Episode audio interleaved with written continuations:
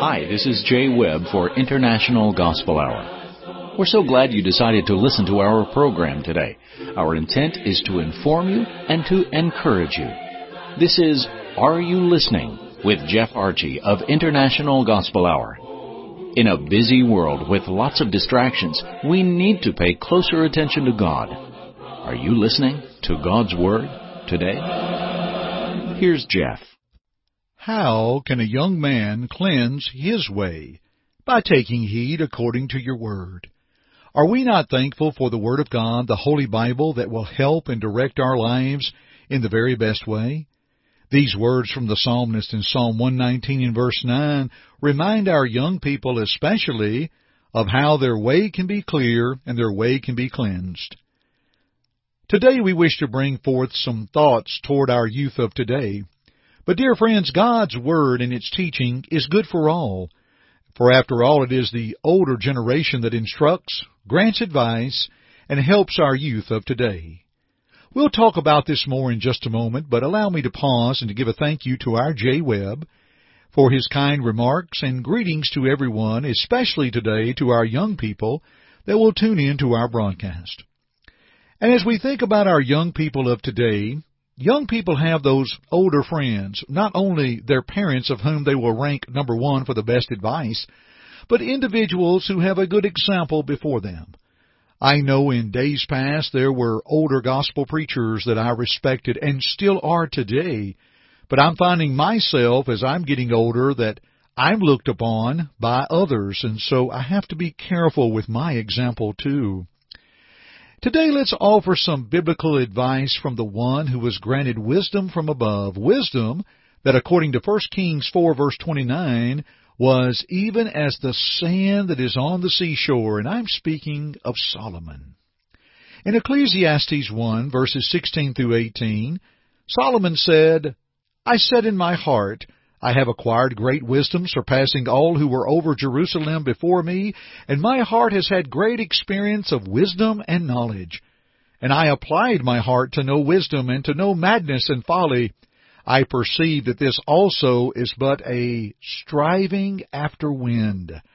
For in much wisdom is much vexation, and he who increases knowledge increases sorrow. Now, Solomon is not speaking of knowledge of God, but when we increase knowledge in areas that would be madness and folly, here was his conclusion. It is but striving after wind. Think about that phrase. And you know, when he was used for the Lord, Solomon was excellent. But when he looked toward the world of which he is referring and he made wrong choices, his wisdom and knowledge were invested in the wrong places. He was just striving after wind. I heard it said a few years ago that many times our choices are not of good and bad, but better and best. In other words, some things in and among themselves are good, but when they are pursued without God or they're not controlled, they can take us from God. So we want to seek out some good biblical wisdom, inspired advice, teaching that is implied and teaching that is commended for our young people to not develop a life where they are striving after wind or chasing after the wind because you can chase after it, but you're not going to catch it.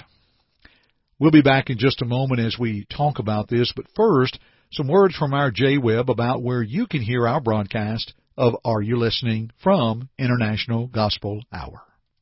Hello, friends. Miss a broadcast of Are You Listening? Please know you may easily access previous broadcasts through our seven podcast partners Spotify, iTunes, Stitcher, TuneIn Radio, iHeartRadio, Google Podcasts, and Amazon Music. Just search for International Gospel Hour and you can find previous broadcasts of Are You Listening?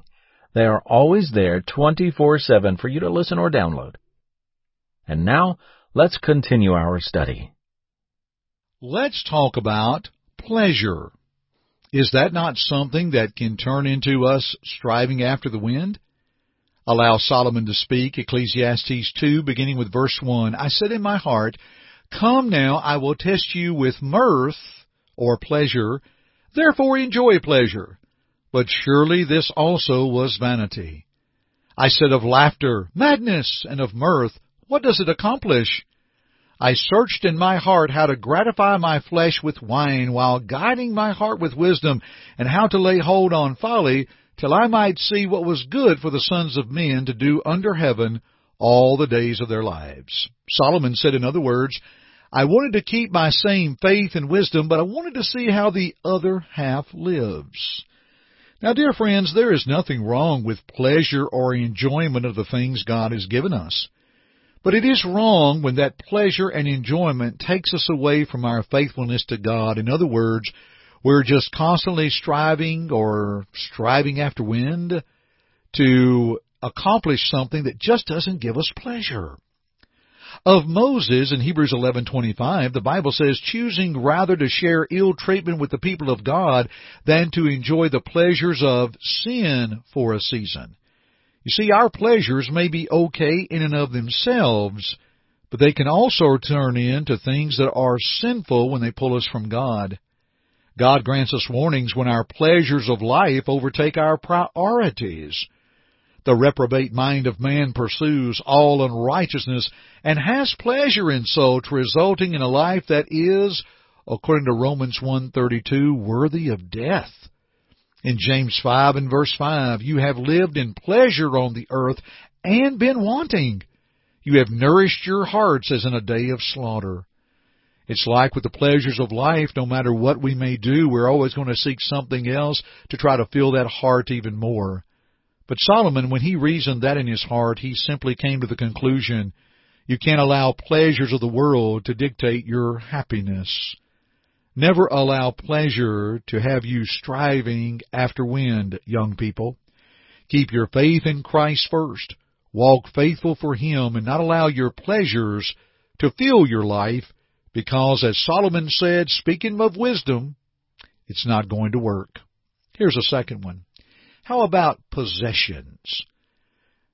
The next reading from Ecclesiastes 2, beginning with the verse 4, it's a little lengthy, but it's worthy.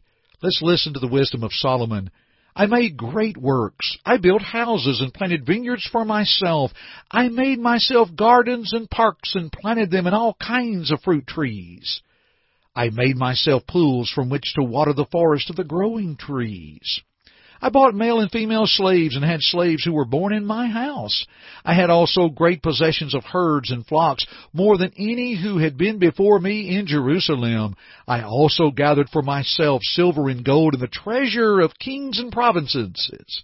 I got singers, both men and women, and many concubines, the delight of the sons of men. So I became great and surpassed all who were before me, and kept in my heart from no pleasure Let's try that again, dear friends. Let's go back to verse 9 of Ecclesiastes 2.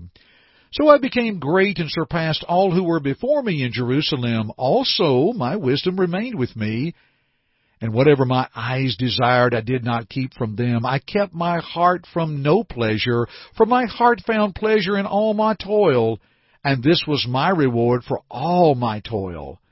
Then I considered all that my hands had done and the toil that I had expended in doing it, and behold, all was vanity and a striving after wind, and there was nothing to be gained under the sun. The possessions that Solomon had, you know, folks, we would read that and say, from Ecclesiastes 2, 4 through 11, man, he had it made. He had everything at his disposal, but allow his wisdom to speak. It was all vanity he was striving after the wind. I have an old Bible tract that I've had for a number of years that has a hand rising up from all the possessions, cars, houses around it, and the question on the front of the Bible tract, do our possessions possess us? Dear friends, do they take up our time? Please recall how the rich young man went away sorrowful, for he had great possessions, Matthew 19 verse 22 he wished not to follow Christ. And when he walked away sorrowful, when you read all of the gospel accounts of this young man and of this account that Jesus tells, sorrowful means it kept increasing. It did not ease up. He wished not to follow Christ. He wanted the minimum. Uh, rather, he wanted the maximum for the minimum. He wanted to possess salvation, but he wasn't willing to pay the price for it. And in this regard, dear friends, a work ethic can go awry and all the things in this world cannot please us. But in Matthew 6 verses 19 through 21, lay not up for yourselves treasures on earth, where moth and rust do corrupt and where thieves break through and steal, but lay up for yourselves treasures in heaven, where moth and rust does not corrupt and where thieves do not break through and steal, for where your treasure is, there will your heart be also. Dear friends, let's think on this and not allow our possessions to possess us, but to use them to God's glory. Let's pause here for a moment. Our Jay Webb has some information about our app for your smartphone, and I'll be back to talk with you a little bit more as we wrap up our study. The International Gospel Hour app is available for your iPhone or Android.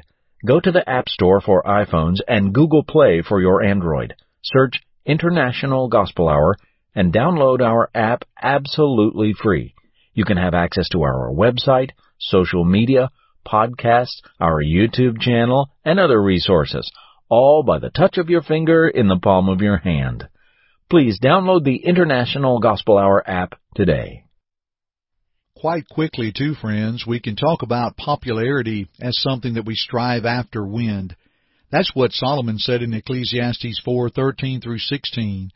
Of all the living that moved, along with the youth, end of all people, and all of those that would make his popularity, but yet it's striving after wind. The people increased continually with Absalom in 2 Samuel 15 and verse 12. The hearts of men went after Absalom in 2 Samuel 15:13, but Absalom's death ceased their direction and loyalty. You see, dear friends, there's nothing wrong with pleasures and possessions or popularity, but if they come between us and God and become more the priority than God, then we are asking for trouble. Remember the wise words of Solomon in Ecclesiastes 12:1. Remember now your Creator in the days of your youth, before the difficult days come, and the years draw near when you say, I have no pleasure in them. Let's continue our studies together another time, shall we? Thanks for joining me today on the International Gospel Hour. I'm Jeff Archie, and dear friends, until next time, keep listening. Thank you for listening to our broadcast today. We hope first that it glorified God, but second, we hope that it edified you. Listen to it again if you need to, or to other lessons in this series by going to the Media tab at our site, internationalgospelhour.com.